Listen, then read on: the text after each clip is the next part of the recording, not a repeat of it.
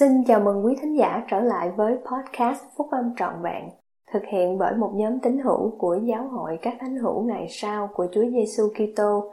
Chúng tôi xin được chia sẻ cùng quý vị các nguyên tắc phúc âm giúp chúng ta có một cuộc sống hạnh phúc từ những bài viết đăng trong các tạp chí của giáo hội phát hành định kỳ vào mỗi tháng.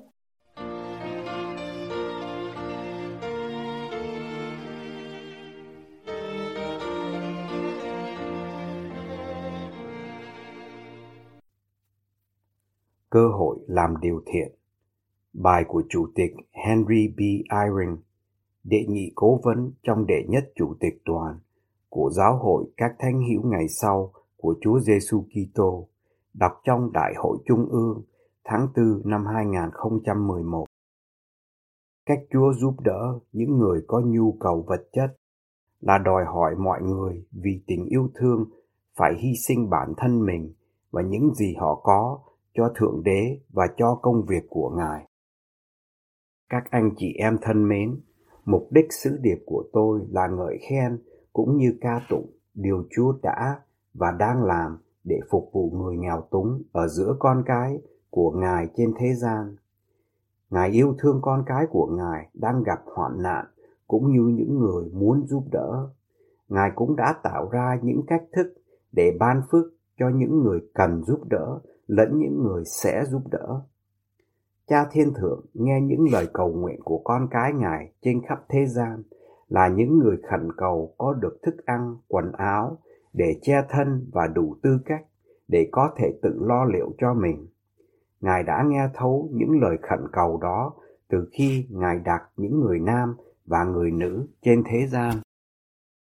Các anh chị em biết về những nhu cầu đó ở nơi mình sinh sống và trên khắp thế giới. Các anh chị em cảm thấy xúc động với mối thương cảm. Khi gặp một người nào đó đang vất vả tìm kiếm việc làm, các anh chị em thấy muốn giúp đỡ. Các anh chị em cảm thấy như vậy khi đi vào nhà của một người quá phụ và thấy rằng người ấy không có thức ăn. Các anh chị em cảm thấy như vậy khi thấy những tấm hình chụp các trẻ em đang ngồi khóc bên cạnh những căn nhà đổ nát vì trận động đất hay hỏa hoạn tàn phá. Vì Chúa nghe thấu tiếng khóc than của những người hoạn nạn và cảm nhận được mối thương cảm sâu xa của các anh chị em dành cho họ. Nên từ lúc ban đầu, Ngài đã ban cho cách thức để các môn đồ của Ngài có thể giúp đỡ. Ngài đã mời gọi con cái của Ngài hiến dân thời giờ, phương tiện và hy sinh để cùng với Ngài phục vụ những người khác. Đôi khi cách giúp đỡ của Ngài đã được gọi là sống theo luật dân hiến. Trong một thời kỳ khác, cách của Ngài được gọi là tổ chức hiệp nhất. Trong thời kỳ của chúng ta thì được gọi là chương trình an sinh của giáo hội. Tên và chi tiết của hoạt động này được thay đổi để phù hợp với nhu cầu và điều kiện của con người. Nhưng lúc nào cũng vậy, cách Chúa giúp đỡ những người có nhu cầu vật chất, đòi hỏi mọi người vì tình yêu thương phải hy sinh bản thân mình và những gì họ có cho Thượng Đế và cho công việc của Ngài. Ngài đã mời gọi và truyền lệnh chúng ta phải tham gia vào công việc của Ngài để nâng đỡ những người hoạn nạn chúng ta lập giao ước để làm điều đó trong hồ nước báp tên và trong đền thờ thánh của Thượng Đế. Chúng ta tái lập giao ước đó vào ngày Chúa Nhật khi dự phần tiệc thánh. Mục đích của tôi ngày hôm nay là mô tả một số cơ hội Ngài đã ban cho chúng ta để giúp đỡ những người đang gặp hoạn nạn. Tôi không thể nói về tất cả những cơ hội này chỉ trong thời gian ngắn chúng ta có với nhau hôm nay. Hy vọng của tôi là tái lập và củng cố sự cam kết của các anh chị em để hành động. Khi còn nhỏ, tôi đã hát bài thánh ca nói về lời mời gọi của Chúa để làm công việc này. Trong thời thơ ấu, tôi chú ý đến giai điệu vui vẻ hơn là những lời ca mạnh mẽ của bài thánh ca đó. Tôi cầu nguyện rằng các anh chị em sẽ cảm nhận được trong lòng mình lời ca đó ngày hôm nay. Chúng ta hãy lắng nghe lời ca một lần nữa. Nhìn lại xem mình làm điều chi tốt trong ngày nay. Nào ta có giúp cho người kêu xin, hoặc an ủi ai đang buồn, hoặc làm cho ai mừng vui. Không thế thì chính ta sai lầm rồi. Hôm nay ai vơi được sầu vì ta chung chia sớt? Có gánh nặng nào được ta ghé vai? Người bệnh nào yếu đuối những lúc trông mong ta nâng dắt? Chính ta đã làm những chi cho họ. Vậy hãy thức dậy, hãy chuyên cần hơn, chớ nằm mộng mơ mãi trên làn mây. Làm điều tốt cho ta niềm vui sướng, không chi sánh được đâu. Phước cho ai, ích cho đời, giúp người. Chúa thường đưa ra những sứ điệp nhằm nhắc nhở tất cả chúng ta làm điều thiện. Đôi khi đó có thể là một mối thương cảm bất ngờ đối với một người nào đó đang hoạn nạn. Một người cha có thể đã cảm thấy điều đó khi thấy một đứa con té và bị chảy đầu gối. Một người mẹ có thể đã cảm thấy điều đó khi nghe tiếng kêu sợ hãi của con mình trong đêm tối.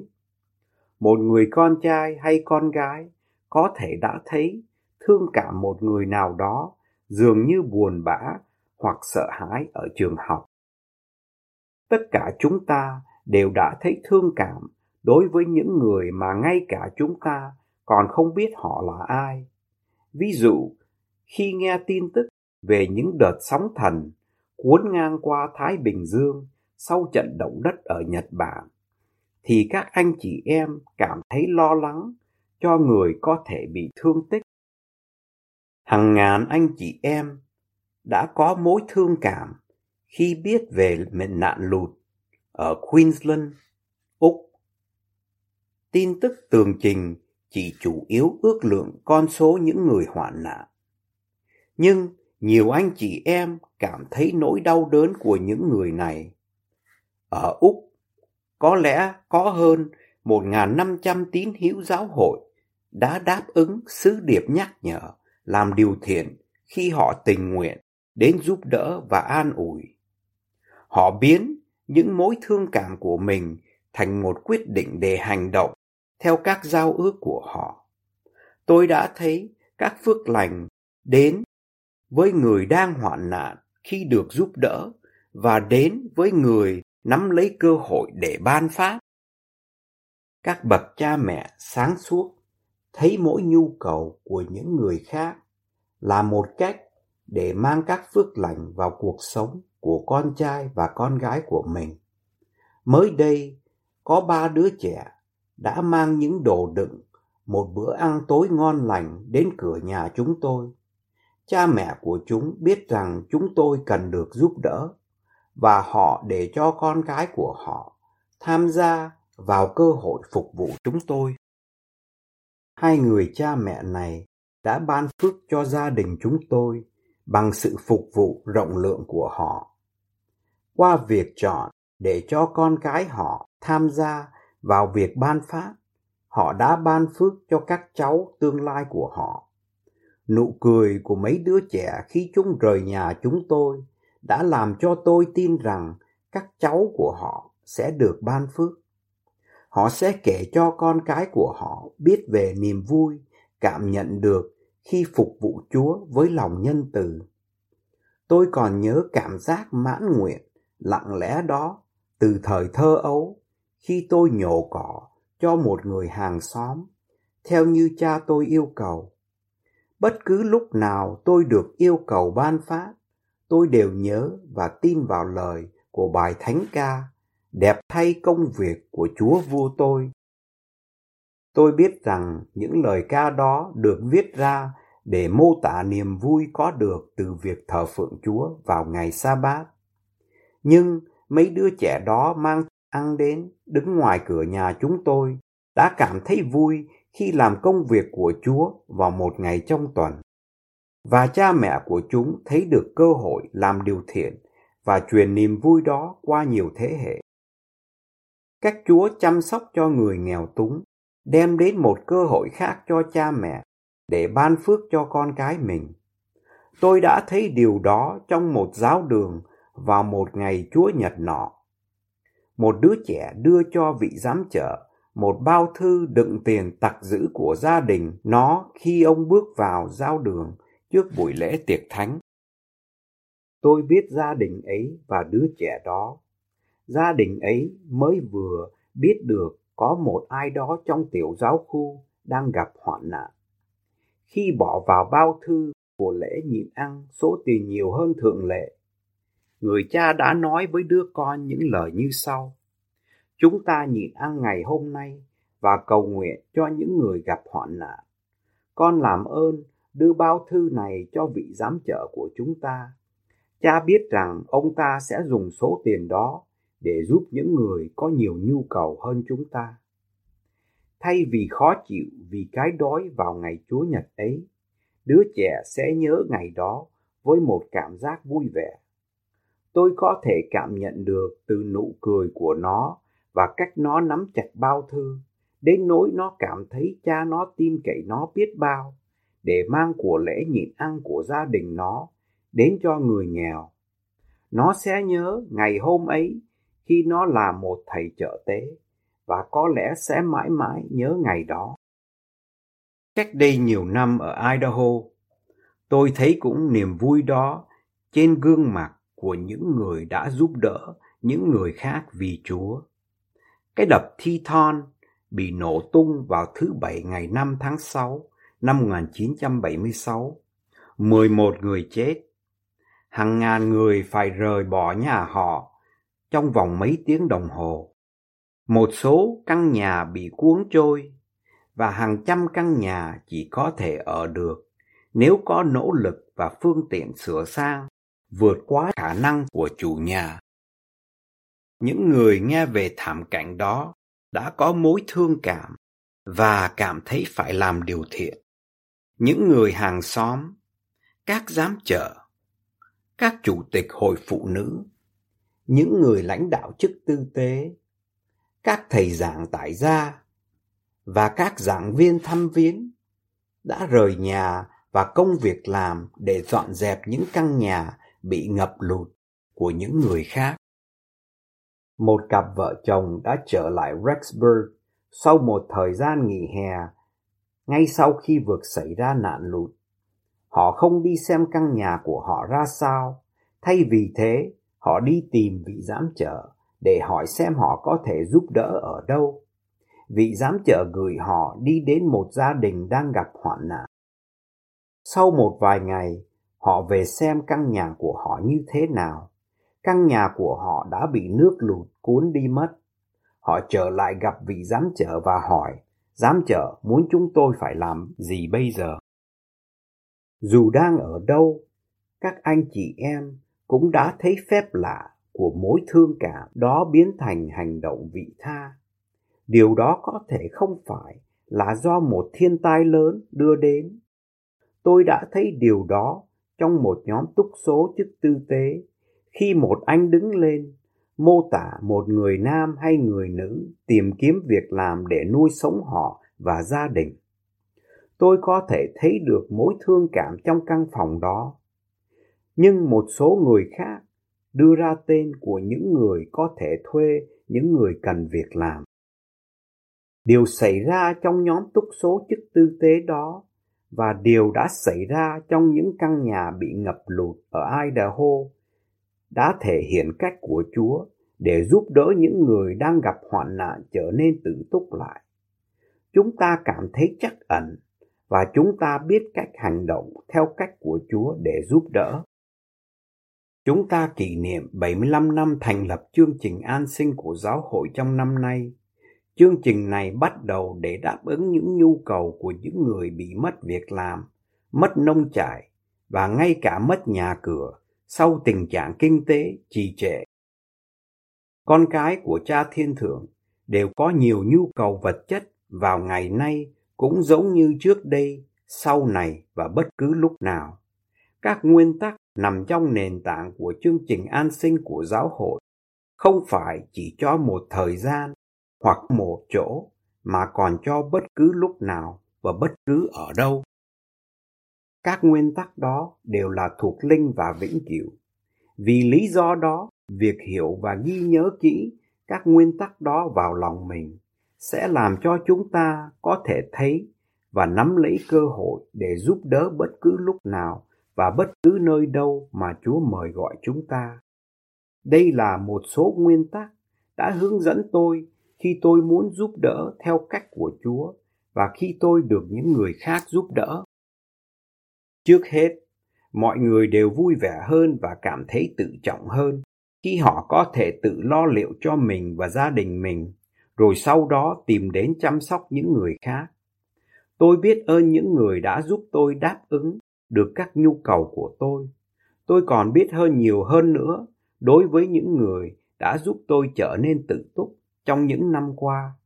Và rồi tôi biết ơn nhiều nhất đối với những người đã cho tôi thấy cách sử dụng một số phương tiện thẳng dư của mình để giúp đỡ những người khác.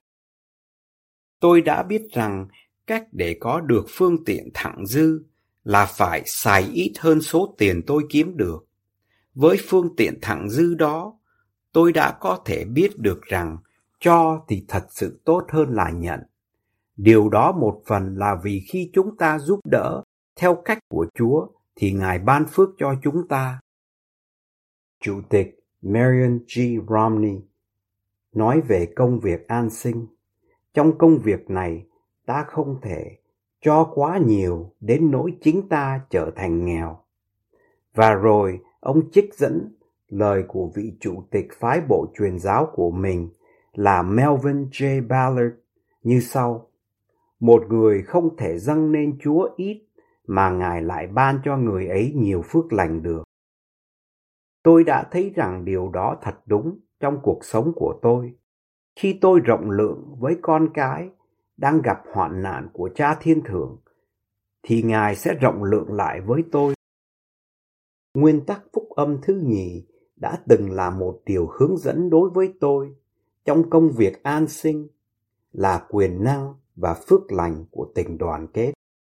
Khi chúng ta cùng nhau phục vụ những người đang hoạn nạn, thì Chúa đoàn kết chúng ta.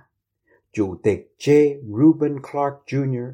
nói như sau, sự ban phát đó đã mang đến một sự thông cảm trong tình anh em khi những người nam thuộc đủ mọi ngành nghề đã sát cánh làm việc với nhau trong một khu vườn an sinh hoặc dự án khác. Tình anh em gia tăng đó đúng thật cho cả người nhận lẫn người ban phát. Cho đến hôm nay, một người mà tôi đã sát cánh cùng xúc bùn trong căn nhà ngập lụt của anh ở Rexburg đã cảm thấy gần gũi với tôi và anh cảm thấy tự trọng hơn vì đã làm hết sức cho bản thân và gia đình mình. Nếu làm việc riêng rẽ một mình thì cả hai chúng tôi đã để lỡ mất một phước lành thuộc linh. Điều đó dẫn đến nguyên tắc thứ ba về hành động trong công việc an sinh đối với tôi.